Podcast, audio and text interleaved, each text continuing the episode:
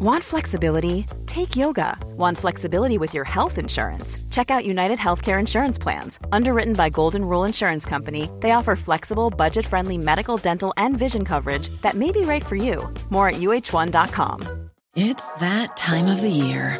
Your vacation is coming up. You can already hear the beach waves, feel the warm breeze, relax, and think about work. You really, really want it all to work out while you're away. Monday.com gives you and the team that peace of mind. When all work is on one platform and everyone's in sync, things just flow wherever you are. Tap the banner to go to Monday.com.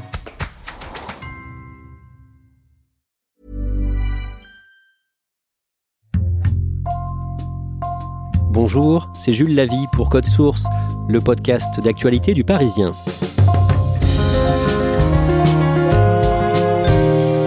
Noir en France, c'est le titre d'un documentaire diffusé par France 2 le 18 janvier. Un film très remarqué, racontant sans tabou ni préjugés la France noire de 2022 à travers les témoignages de plusieurs personnes connues comme Soprano ou Yannick Noah ou inconnues du grand public. Chez Code Source, nous avons eu envie de donner la parole à l'une de ces témoins pour qu'elle nous retrace elle-même son parcours. Laetitia Elouette a 46 ans, elle dirige une grande école à Paris. Elle a accepté de recevoir Ambre Rosala pour Code Source.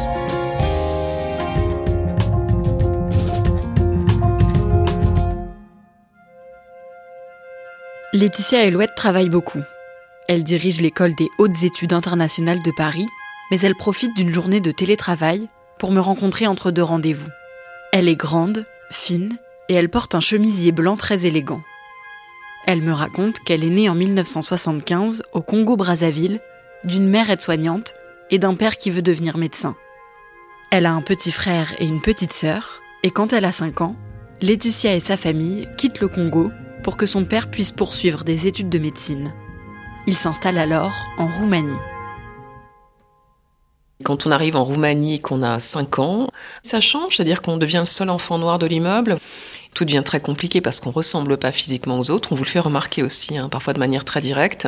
Des remarques racistes ou euh, des remarques racistes qui sont pas forcément verbales, parfois c'est des, ce sont des gestes. Et euh, moi j'étais une petite fille qui voulait s'intégrer, qui était noire. Donc euh, la solution la plus simple à ce moment-là, bah, c'est de se dire euh, qu'on va devenir, euh, on va devenir blanche aussi. Je le disais et je l'ai même pensé. Je l'ai pensé comme des enfants peuvent avoir comme ça des espèces de pensées magiques et se dire que parce qu'ils le veulent vraiment très très fort, un jour ça va arriver. Un an après leur arrivée en Roumanie, les parents de Laetitia se séparent. Sa mère s'installe alors en France avec ses trois enfants et son père ne donne plus de nouvelles. Comme le diplôme d'aide-soignante de la mère de Laetitia n'est pas reconnu en France, celle-ci fait plusieurs petits boulots en tant que vendeuse, femme de ménage ou encore agent hospitalier. Je suis élevée par ma mère, euh, seule, dans une cité HLM à Reims. J'ai pas du tout été malheureuse. J'avais beaucoup d'amis et, euh, et beaucoup de, souvenirs de complicité, euh, de vrais moments de joie. Voilà, j'ai pas du tout le sentiment de souvenir de, de, malheur ou de souffrance du fait de vivre euh, dans ces conditions. Je suis plutôt une bonne élève. Des profs s'intéressent à moi, des profs euh, me donnent de la matière. Moi, je me souviens par exemple d'une ce qu'on appelait une CPE, donc une conseillère d'éducation, euh, qui un jour, je devais avoir je devais avoir 11 ans, me donne deux livres. L'Astragale d'Albertine Sarrazin, qui est un vrai roman d'émancipation de femmes, et Le chat de Simenon. Elle me dit, lis ça, tu vas voir, ça va t'intéresser. Et c'est une étape, en fait, euh, qui a complètement changé ma vie. Je me mets à dévorer les livres. Je me mets à lire euh, des auteurs français, des auteurs russes très tôt, des auteurs américains, et avec vraiment euh, ce sentiment que j'engrange en fait euh, une espèce de nourriture, mais une vraie nourriture qui devient un besoin et qui devient aussi pour moi le moyen, euh, tout en restant là où je suis, d'avoir accès à des univers complètement différents, d'avoir le sentiment aussi que des perspectives euh, nouvelles s'ouvrent, d'avoir une espèce d'appétit comme ça de savoir, de curiosité de l'autre. Et en fait, il s'est jamais arrêté. À la fin du collège, Laetitia se prend de passion pour l'écrivain Dostoïevski et se met en tête d'apprendre le russe. Comme cette option n'existe à Reims que dans le meilleur lycée de la ville, Laetitia fait sa rentrée de seconde dans cet établissement du centre-ville, loin du collège de sa cité, où elle avait l'habitude de côtoyer des enfants de toutes les couleurs de peau. Quand j'arrive dans ce lycée, Bah oui, je suis une des seules. Je suis une des seules. Et euh, la question de la couleur de peau, pour moi, elle va avec le décalage complet, le décalage social, le décalage d'environnement. Les gens sont différents, ils ont euh, une vie sociale que voilà, moi je trouve bien plus riche. Moi, je, n'ai pas tout ça. Donc la question que je me pose très vite, c'est comment est-ce que je vais arriver à, à faire ma place en fait? Euh, à faire ma place scolairement, euh, ça, ça m'inquiète moins, mais à faire ma place tout court, à avoir des amis, à être intégré, à être accepté, à être aimé. Je développe une observation très fine de la façon de parler, euh, des schémas familiaux. J'enregistre tout en essayant de trouver des choses que je peux copier. Parfois on m'entend un peu parce que ça m'arrange, parce que parce qu'à un moment on est à table, on a la cantine, tout le monde est allé au ski et puis arrive Laetitia. Mais alors Laetitia, t'es allée au ski? Bah oui, oui, évidemment, oui, je suis allée au ski à Val d'Isère, mais non, j'y suis pas allée. Parfois, tout simplement, dans les styles vestimentaires, de regarder, moi j'ai pas autant d'argent, mais de faire preuve de créativité et de me dire, tiens, ça c'est pas mal, et tiens, je vais essayer ça. À la fois pour ressembler et pour ne pas être démasquée. Laetitia a de très bonnes notes à l'école. Elle a toujours cette soif d'apprendre et rêve d'ascension sociale. Mais elle est persuadée que sa couleur de peau et son origine sociale sont un frein. Alors elle fait tout pour toujours être la meilleure. Je me mets une pression folle parce que oui, je vais avoir une place. Euh, j'arrive avec euh, mon ambition de pouvoir m'élever intellectuellement, mon envie aussi de m'en sortir, mon envie d'y arriver. Et, euh, et, je me dis, mais bah, pour moi, ça va être plus dur. Donc évidemment, j'ai peur de l'échec et j'ai le sentiment que je dois me battre beaucoup plus que les autres pour y arriver. Quand elle a 16 ans, le père de Laetitia la recontacte. Elle le revoit une première fois et il lui apprend qu'il est devenu diplomate. Ces retrouvailles, en fait, elles sont assez simples. Moi, j'ai pas eu de nouvelles pendant dix ans. J'ai en aucun cas euh, une rancune euh, du tout. Je suis ravie de retrouver mon père et finalement, les choses se font assez simplement et mon père m'amène dans son monde. Donc, au moment, en fait, où je commence à construire cette espèce de stratégie de camouflage, mon père m'amène l'espèce de décor de rêve puisque lui a encore plus que tout ce que je pouvais imaginer, encore plus que beaucoup de mes camarades. Donc euh, je, passe euh, de semaines euh, dans la cité à des week-ends dans les plus grands palaces parisiens, pour le coup des vacances absolument luxueuses. J'ai le sentiment d'être à l'aise partout. Laetitia décroche son bac de lettres et sciences sociales sans aucune difficulté. Elle intègre une classe préparatoire de lettres, puis Sciences Po, à Rennes. Et rapidement, elle veut travailler dans la haute fonction publique. Quand je sors de Sciences Po, il n'y a qu'une chose qui m'intéresse, c'est faire l'ENA. Le sentiment que j'avais à l'époque, c'est que c'était la consécration. J'avais une espèce de, de golden ticket en fait d'intégration républicaine si j'avais l'ENA. Quand je vais au concours, euh, je joue ma peau, j'ai vraiment le sentiment que je joue ma peau, et je joue euh, l'estime que les professeurs ont mis en moi, l'espoir que les professeurs ont mis en moi. Voilà, j'arrive euh, avec une pression. Euh, ouais, j'avais l'impression que, que ça pouvait tout changer, que je pouvais tout gagner. Mais qu'en revanche, si j'échouais, eh bien finalement, euh, la valeur que je pensais avoir, en fait, j'en avais aucune. Laetitia Elouette a 23 ans quand elle passe l'école nationale d'administration. Et quand elle consulte le tableau d'admission au concours, Laetitia ne trouve pas son nom dans la liste. Je me sens pétrifiée et complètement, euh, finalement, ma valeur n'est pas aussi grande que celle que je pensais. Quand on, a le sentiment que depuis euh, qu'on est né, on est dans une espèce de combat pour prouver sa valeur, de combat pour trouver son chemin, euh, et sans doute encore plus quand on est issu de la diversité, on met derrière cette question de ne pas y arriver une espèce de sentiment d'indignité. C'est aussi fort que ça.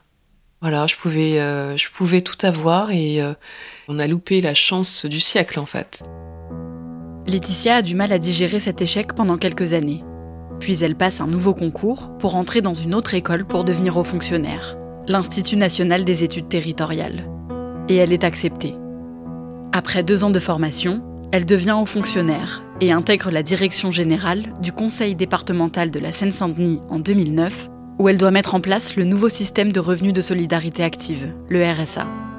C'est un poste très exigeant qui permet à Laetitia de se sentir enfin légitime.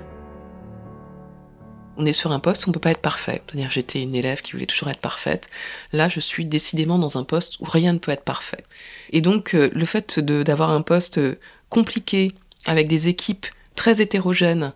On est obligé de se dire, euh, voilà, mon sujet, c'est plus le prestige, mon sujet, c'est plus euh, que je sois parfaite à chaque réunion, parfaite à chaque dossier, mais c'est comment est-ce que je mène cette équipe et ce projet à bon port. En fait, quand on doit accompagner une équipe et qu'on a à cœur de faire réussir cette équipe, eh bien, ça aide en fait à plus regarder et à regarder plutôt ce qu'on fait ensemble. Si j'avais eu Léna, au moment où je voulais tellement la voir, je ne sais pas si je serais aussi épanouie aujourd'hui, je ne sais pas si j'aurais eu cette vie professionnelle aussi épanouie parce que Léna, en fait, au moment où je le passe, la métaphore qui me vient, c'est comme une armure. C'est comme si tout d'un coup on m'offrait une armure en or. Voilà, il y a quelques-uns en France qui ont une armure en or et moi j'aurais pu l'avoir. Et l'image que j'ai de l'armure, c'est qu'à la fois c'est quelque chose de prestigieux, quelque chose qui vous protège socialement quand on arrive à une soirée, quand on décline son identité, quelqu'un apprend qu'on a fait Léna, c'est très très chic. C'est quelque chose voilà qui est très puissant socialement. Et l'armure euh, de Lena, pour moi, euh, elle est faite pour euh, un prototype qui est plutôt quelqu'un de blanc, plutôt quelqu'un de bien né socialement. Donc c'est pas moi. Donc je pense que j'aurais dû me mettre dans des positions un tout petit peu étriquées pour rentrer dans cette armure. En tout cas, elle n'était pas faite pour moi. Et moi, j'ai le sentiment d'avoir découvert un chemin de liberté, d'avoir découvert aussi la possibilité de faire des choix, non pas par rapport à, des éléments de prestige, puisque pour le coup, le prestige ultime, j'avais pas eu, mais par rapport à, ce qui avait de la valeur pour moi, là où je pouvais apprendre. Donc j'ai l'impression d'avoir complètement redéfini en fait mon curseur d'épanouissement. En 2016, Laetitia Elouette est nommée rapporteure à la Cour des comptes, la plus haute juridiction financière française, grâce à un recrutement extérieur. Si elle avait intégré l'ENA, elle aurait dû sortir parmi les meilleurs de sa promo pour espérer exercer une telle fonction. Alors elle est très fière d'avoir réussi à décrocher un poste aussi prestigieux. Au moment où j'arrive, je suis euh, reconnue très vite professionnellement comme un très bon élément. Et en même temps, tout en ayant cette reconnaissance, j'ai aussi euh, la même chose qu'en Roumanie. C'est-à-dire que ce choc de voir euh, aussi peu de diversité, on l'imagine. J'imaginais très bien qu'il n'y avait pas de diversité. Mais c'est pas la même chose d'imaginer que de le vivre au concret. Ça m'est arrivé, mais alors un nombre incalculable de fois en réunion que les gens soient surpris. Quand on m'a au téléphone avant la réunion euh, et quand on entend mon nom, Laetitia Elouette, voilà, il n'y a aucun lien avec la diversité. Quand on m'a au téléphone avant la réunion euh, et quand on me voit arriver, oui, régulièrement, il y a cette espèce de surprise, de, moment euh, où la personne essaye de resituer en fait le nom, la fonction et la personne qui va en face, c'est-à-dire une femme noire. Laetitia Elouette est la seule femme noire à la Cour des comptes et se désole de voir aussi peu de diversité dans les hautes fonctions alors elle décide de s'engager. Elle rejoint le Club 21e siècle, une association qui promeut la diversité et l'égalité des chances. Et en janvier 2020, elle en devient la présidente. Le 18 janvier 2022, elle témoigne dans le documentaire Noir en France, diffusé sur France 2, pour raconter son histoire et comment elle s'est construite en tant que femme noire française. Ces femmes, ces hommes, de différents horizons, de tous les âges, de toute la France nous racontent leurs histoires.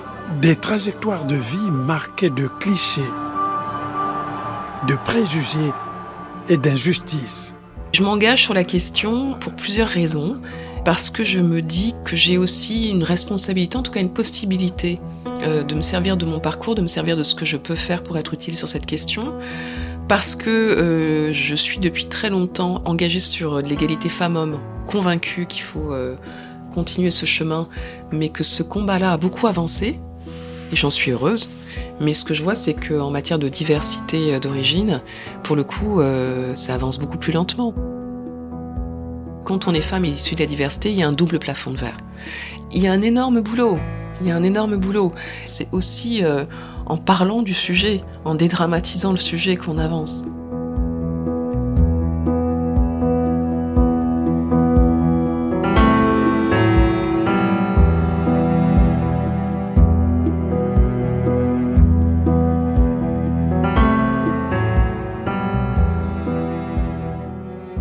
À l'entendre, euh, Laetitia Elouette n'a pas été euh, directement discriminée dans sa carrière, mais elle s'est longtemps sentie différente en raison de sa couleur de peau, c'est ça? Oui, c'est ça. En fait, elle m'a raconté que dans sa vie, ça lui était arrivé hein, de subir euh, des remarques racistes, parfois des regards ou des gestes. Mais ce qui ressort de son histoire, c'est surtout le sentiment d'illégitimité qu'elle a eu pendant longtemps. Aujourd'hui, elle l'a complètement dépassé, mais ça l'a suivi un petit moment. Et ce sentiment d'illégitimité vient d'abord d'un manque de représentation et du fait qu'il y a encore aujourd'hui très peu de personnes noires qui occupent euh, des postes à responsabilité. Et du coup, ça crée parfois, euh, en plus des discriminations visibles, une espèce d'autocensure qui peut être euh, difficile à dépasser. Nous avons eu envie chez Code Source d'écouter Laetitia Elouette, en fait en l'entendant sur France Info dans une matinale au moment de la diffusion du documentaire sur France 2 en janvier. Souvent, les journalistes ont tendance à faire appel aux mêmes personnes quand ils cherchent des témoins, tout simplement pour aller vite. Est-ce que du coup, Laetitia Elouette ne craint pas dans les mois et les années qui viennent d'être régulièrement rappelée pour parler de diversité? Alors j'ai pas l'impression, elle était euh, très contente de témoigner, elle est euh, hyper fière de s'engager sur le sujet du racisme et elle continuera d'en parler tant qu'il faudra parce que pour elle c'est important euh, de briser le tabou.